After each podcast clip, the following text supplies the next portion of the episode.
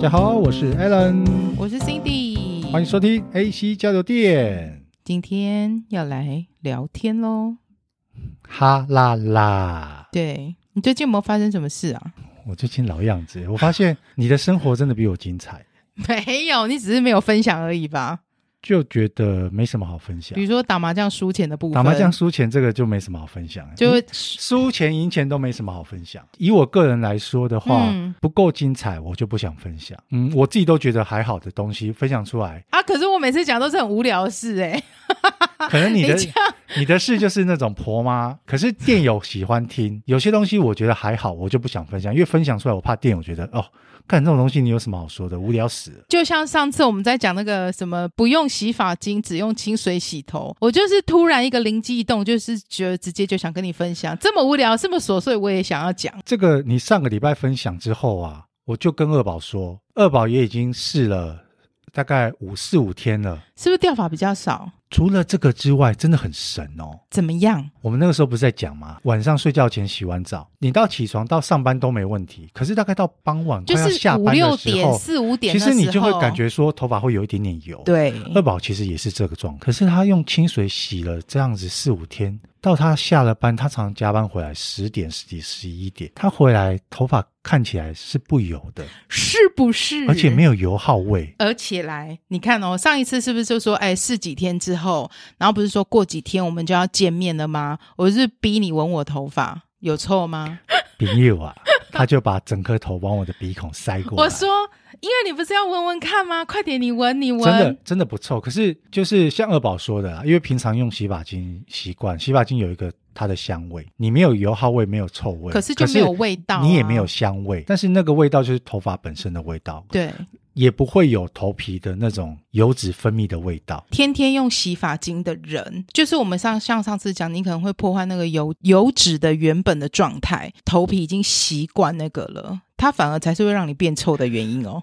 一开始啊，前面那1-2天二宝很不适应，他用清水在洗的时候啊，他就会觉得他一直很努力的去把头皮用按摩的方式搓揉搓干，然后再把发尾也是用清水弄干，冲干之后，他都会一直跟我说：“哎，我这样没有洗发精，我都觉得摸起来好像还是油油的，好像没洗，对不对？”然后我就跟他说：“那是因为我们平常用洗发精，头发只有2个状态，一个是干净到你在冲的时候，头发摸起来会有滴滴滴，你知道我在讲什么吧？下下。”对，很滴滴滴，就跟洗完的那洗完碗盘的概念一样。对，然后另外一种是这个洗发精可能像什么潘婷，或是那种它有加护发元素的，洗完之后头发会很滑顺，只会有这2个状态。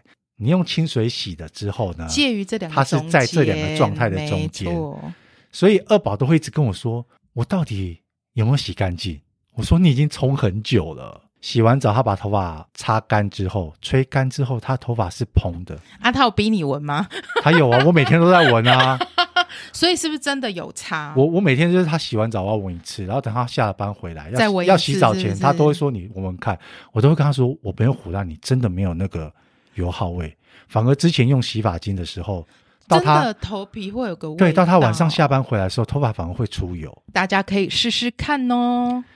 虽然不知道是不是每个人都适用，可是目前就是Cindy跟我们家的二宝都已经这样试验过了，而且状态都还不错。我们看那个相关报道里面其实有讲到说，有的人他真的用清水洗的前3-4个礼拜可能会油的非常严重，但是撑过那一段时间之后状况就会好很多。快要过年了嘛，你过年这也许1个礼拜10天在家里，你可以自己试试看这样子。如果你担心上班臭臭的话，二宝本身他是头发很细的人，而且他的发量比较少，所以他以前洗完头发除了掉发很凶之外，他头发吹干之后头发其实还是扁扁的。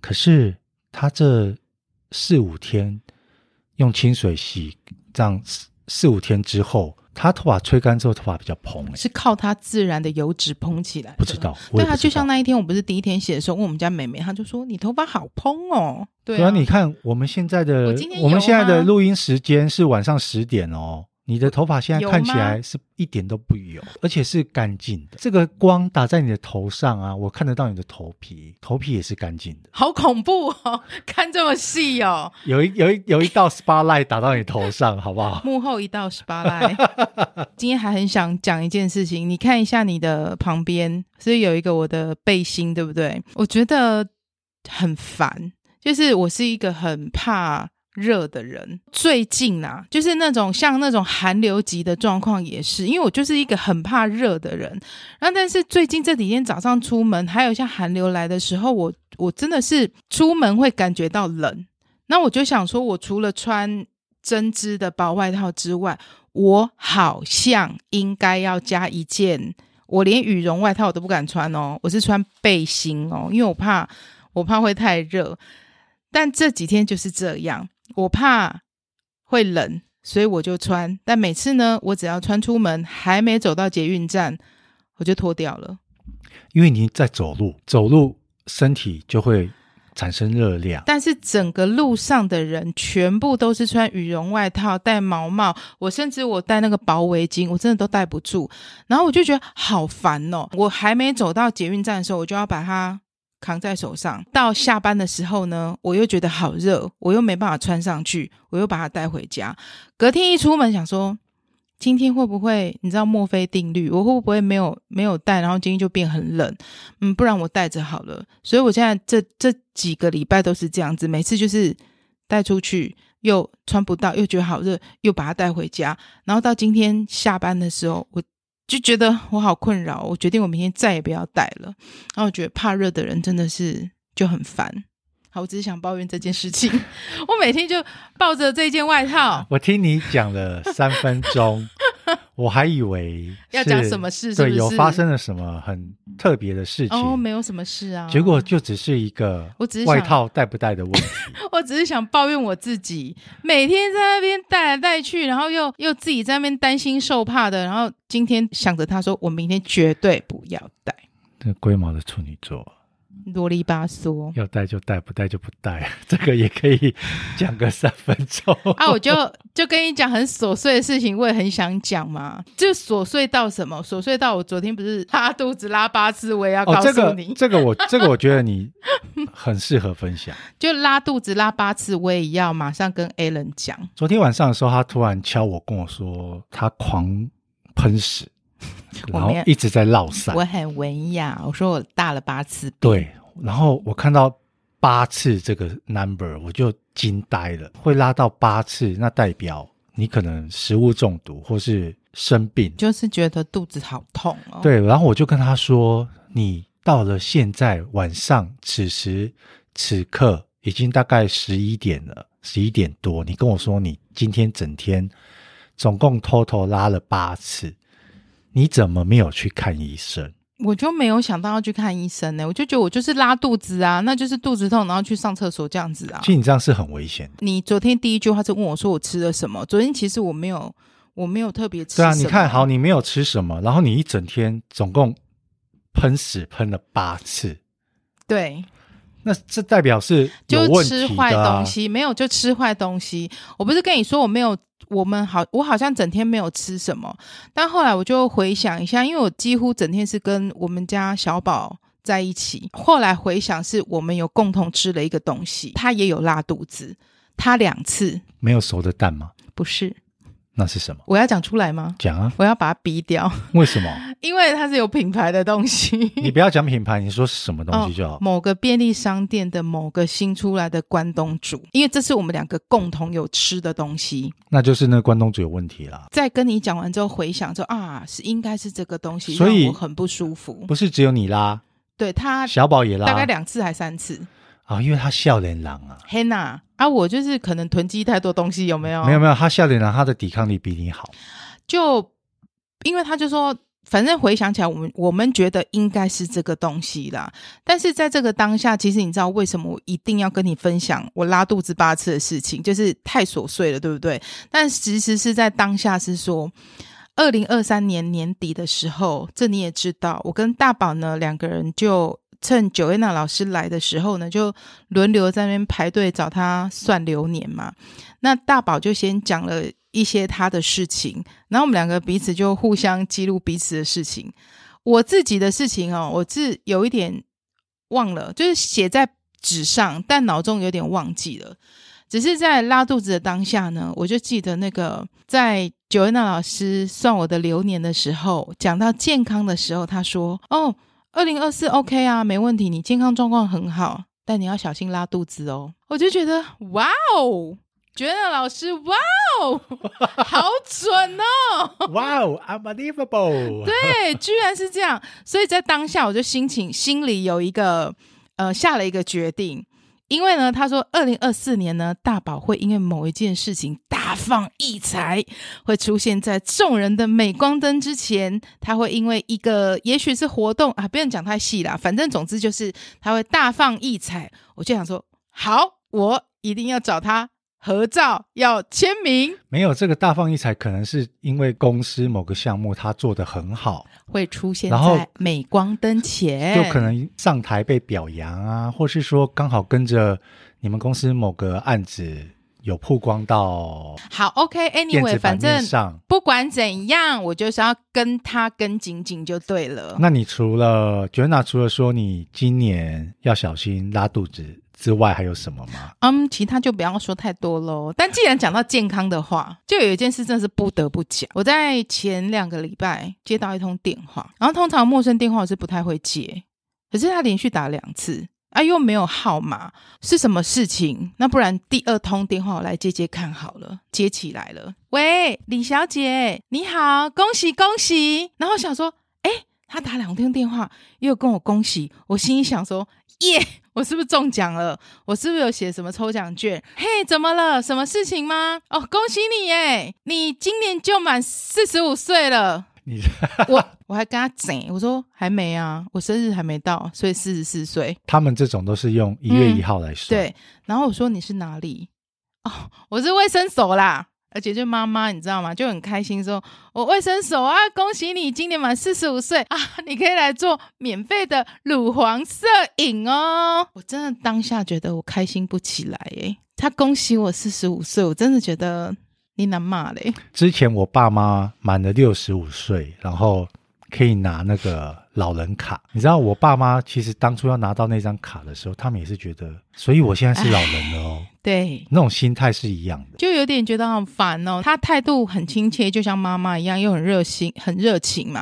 啊，我跟你说哈，你就是满45岁了，你就可以做乳房摄影啊，每2年1次啊，啊做乳房摄影什么什么，我们有最新的仪器哦，那我们帮你安排一个时间啊。然后他就讲了一个时间是上班日，我就说不好意思，我要上班哦。其实是我不想承认我45岁可以做乳房摄影了。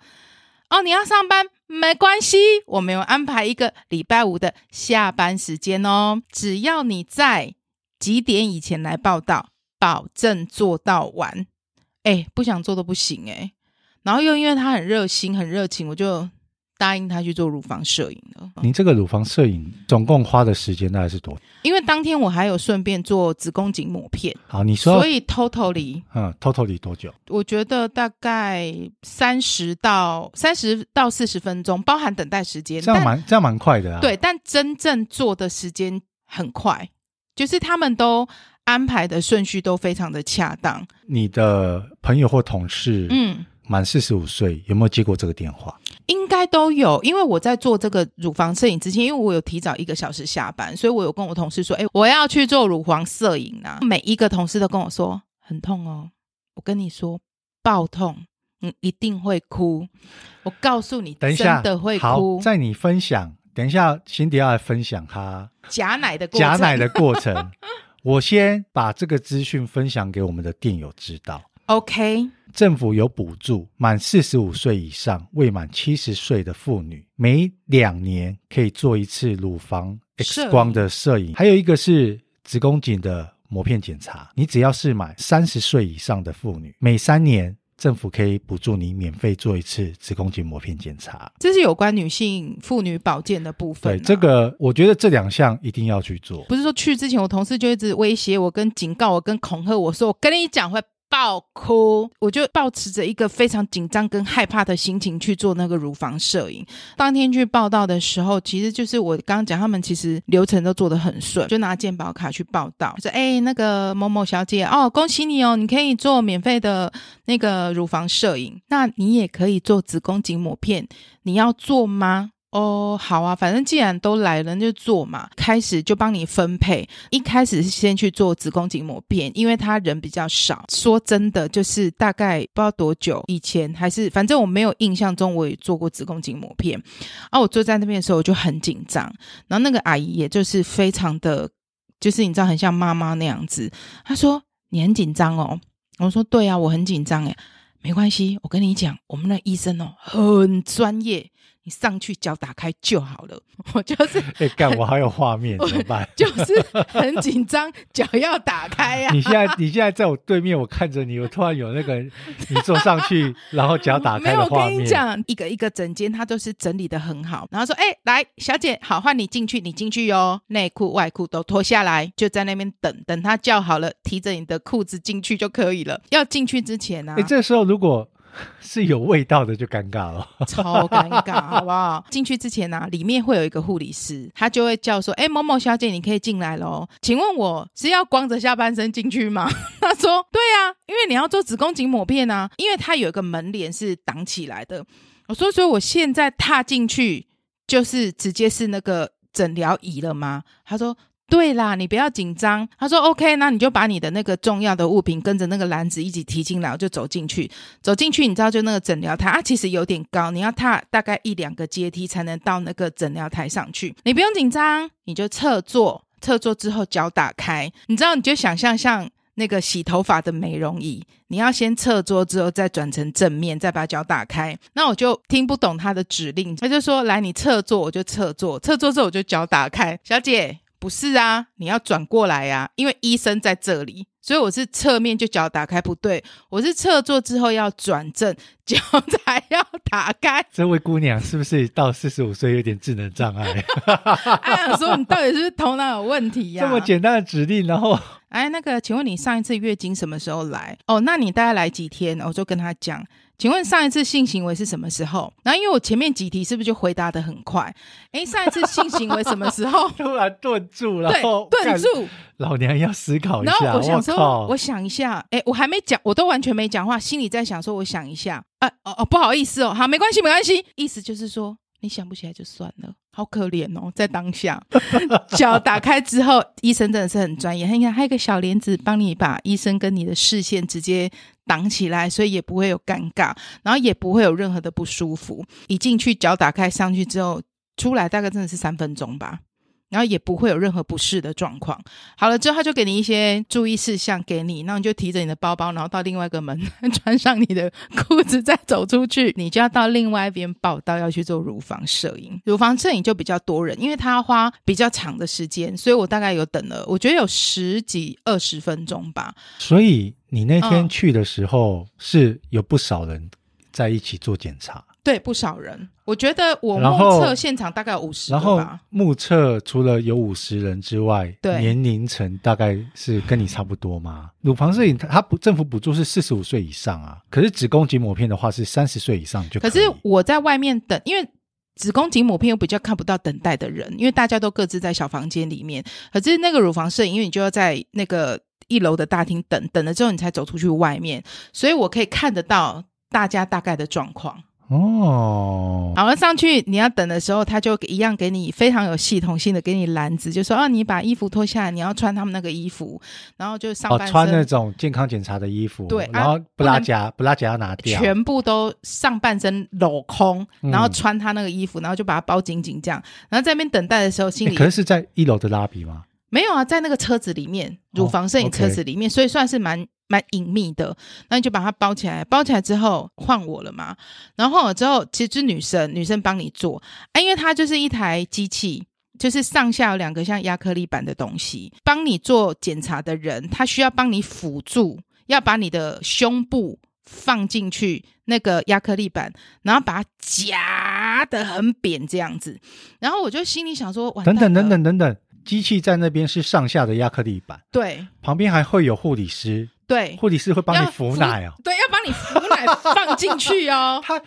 他帮你把你的奶放进去哦，要瞧好，因为它不是很简单，它需要有个特殊的角度。这感觉很像是把一坨肉放在磅秤上面，没错没错，然后要给你这样子夹紧，他帮你要瞧到很好的那个位置，他才能够照到他要的 X 光片嘛。然后说好，我现在放开要准备咯，那当我走出去的时候，那个机器会紧压，那会比较痛一点，所以你要忍耐哦。大概压了几秒我没有印象，因为我就一直在心里想说，我同事说会很痛很痛很痛，我好紧张哦。而且我同事说，跟我讲的同事都说他没有哭，有飙泪。他是一次单边一颗还是两颗同时？一颗。所以我先夹左奶再夹右奶，先夹右奶，先夹完右奶，对，然后再换左奶。然后他走出去的时候，我就一直问他说，好了没？会很痛吗？好了吗？小姐，好了吗？夹完了吗？当他一走进来的时候，夹完了，然后想说，没有飙泪啊。很痛吗？没有很痛啊，我个人觉得还好，就是很紧很紧的那种感觉。就说哦，好了哈，那我可以穿衣服了吗？他说小姐，你有两颗奶，要夹两次。换左奶之后一样的感觉吗？没有，先跟你讲，右奶要夹两次，一次是正面夹，一次是斜的夹，因为它有一些角度它看不清楚，对，它上下它也可以把它转成左右，没有它，对，没错，它可以转成像45度啦， okay, 不到左右。一开始上下夹的时候你觉得还好，瞧一下把它转成45度的时候我也觉得还好，等待那个落泪的时间，没有没有落泪，我觉得好像还好。一个女生的那个 X 光乳房摄影是照4张片子，然后大概2到3周他会传简讯给你，或者是寄那个通知报告给你。这样我有一个问题，不止，我有2个问题。你说。第一个问题，希望我能回答你。第一个问题就是、听你这样形容，还有你的朋友同事说会非常痛，代表他夹得非常的大力，很紧，他是有压迫力的夹法。是的。那如果今天是隆乳的人呢，他在帮你做之前他会问你有没有做过什么手术，所以如果你是胸腔手术，对，如果你是隆乳的可能就不能这样夹的，对不对？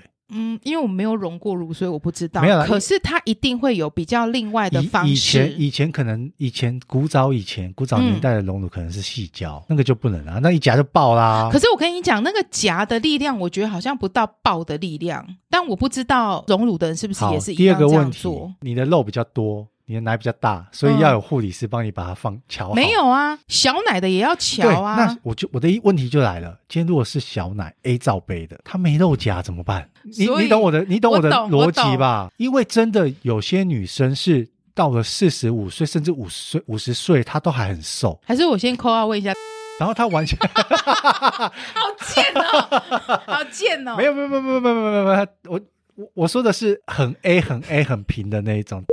还有一点、好不好？其实会不会 size 越小夹起来会越痛？因为没有肉夹。我说的除了是小奶之外，但还有他很瘦，因为他没有，就是真的没有东西可以夹。他肋骨那边他没有肉啊，他可能连副乳都没有啊，所以他其实说不定我的奶都比他们大。好像男生是不是也可以做乳房摄影？男生也要，可是你等一下，你讲到这个我就在想，女生要做这个乳房摄影，她要这样夹奶，想说那男生呢？男生需要检查鸡鸡吗？他如果有一个机器，那个高度2片亚克力把你的鸡鸡夹起来做摄影，我跟你讲，说到这里哦，男性的电友听众应该就知道，我们男人的没办法夹。我跟你讲，你只要一夹，可能就是跟那个鹌鹑蛋一样，就破掉了。屁啦，不会破吧？男生的睾丸很脆弱，夹鸡鸡也不行啊，鸡鸡它就是一个海绵体啊。我相信男生检查可能射护腺癌或睾丸癌是用另外的方式。用什么？我不知道，我没检查过哦。可是不可能是用夹的，男人的睾丸经不起夹，好不好？可能会崩溃，是不是？会很痛。那就像女生夹奶也很痛啊。可是你们女生至少，因为乳房是手部不要随便有动作，好不好？刚才其实讲到说，就是有关健康检查部分，其实就我自己知道，除了满45岁有刚刚讲的乳房摄影以外，然后30岁有那个子宫颈抹片，其实我还有做过抽血检查。你只要年满30岁以上，政府就会有补助你很多的免费检查，成人健康检查，40岁到64岁每3年一次，一些比较基本的啦，身体检查就是含血压、腰围测量、BMI 计算，还有血液、生化及尿蛋白检查，还有健康咨询，就是很普通比较最基本款的套餐。然后第二个是4种癌症的筛检，有大肠癌、乳癌、子宫颈癌还有口腔癌，但是这4种癌症筛检的年龄范围都不太一样，对，所以电友如果有兴趣的话可以自己去找相关的网站查阅。其实政府它在我们到一定岁数的时候，它是有提供一些免费的健康检查给大家，大家如果有年纪到差不多了，或是你有跟我一样接到电话恭喜你的话，我觉得就是去做检查吧。我们今天会聊这一集，除了是因为Cindy刚好接到了这一通电话，他把他检查的这个过程，把他用一种比较趣味的方式跟大家分享之外，再就是我们很多电友其实我们自己知道都是30岁已经满30岁了，对，但是那政府都会有提供很多补助，这些补助不用白不用。我们现在生活的环境就是大家都知道嘛，很多都是加工食品，生活习惯有时候也会影响，对对对，所以健康检查这个东西非常重要。家里如果有家族史病因，这个真的不要铁齿，最好就是每年再懒一点，你2年至少要检查一次，就抽个血做一些简单的，对，你去做一个简单的检查，可以，我们不是常说吗？预防胜于治疗。大家有接到通知就去做检查吧。最后我还想跟你讨论，也不是讨论啦，就是跟你也跟很多电友一起分享。我昨天不是有转一个影片给你看，哦，那个好可怕哦，真的很可怕，我前面看还没有注意到是什么，可是后来看他在讲了之后，我才发现，干，这个叫会让你不寒而栗。这个真的是我觉得一定提醒大家要特别注意的事情。我们以前比较古早的年代，蛋糕或者是饼干啊，尤其是蛋糕，其实就很阳春，对不对？你会有看过以前可能有一些人在开玩笑，吃蛋糕吹完蜡烛的时候，就蛋糕在往你脸上砸。但现在随着我们的时代越来越进步，大家蛋糕就越来越奇花，就很华丽。有的时候你有看到那种一个蛋糕上面有一个可爱的洋娃娃，但其实它那个里面可能是有一个，也许是木棍，也许是铁棍插在里面，要让它立起来的。那现在做的蛋糕都太漂亮了，有的时候是里面有什么你真的不知道。那我们昨天分享那影片，其实也是朋友分享给我的，就他们在唱生日快乐歌，然后很开心，唱完之后呢，旁边这个女生呢就把寿星的头直接往蛋糕这样压下去，很大力这样压下去蛋糕里面。但你心里想的是说，蛋糕就软的嘛，顶多就是满脸奶油啊，满脸蛋糕而已。没想到他压下去就再也没起来了。然后一开始还觉得说，这个人是不是在装？然后他一直抓他头发，没想到真的是抓不起来，他们才觉得事情大条了。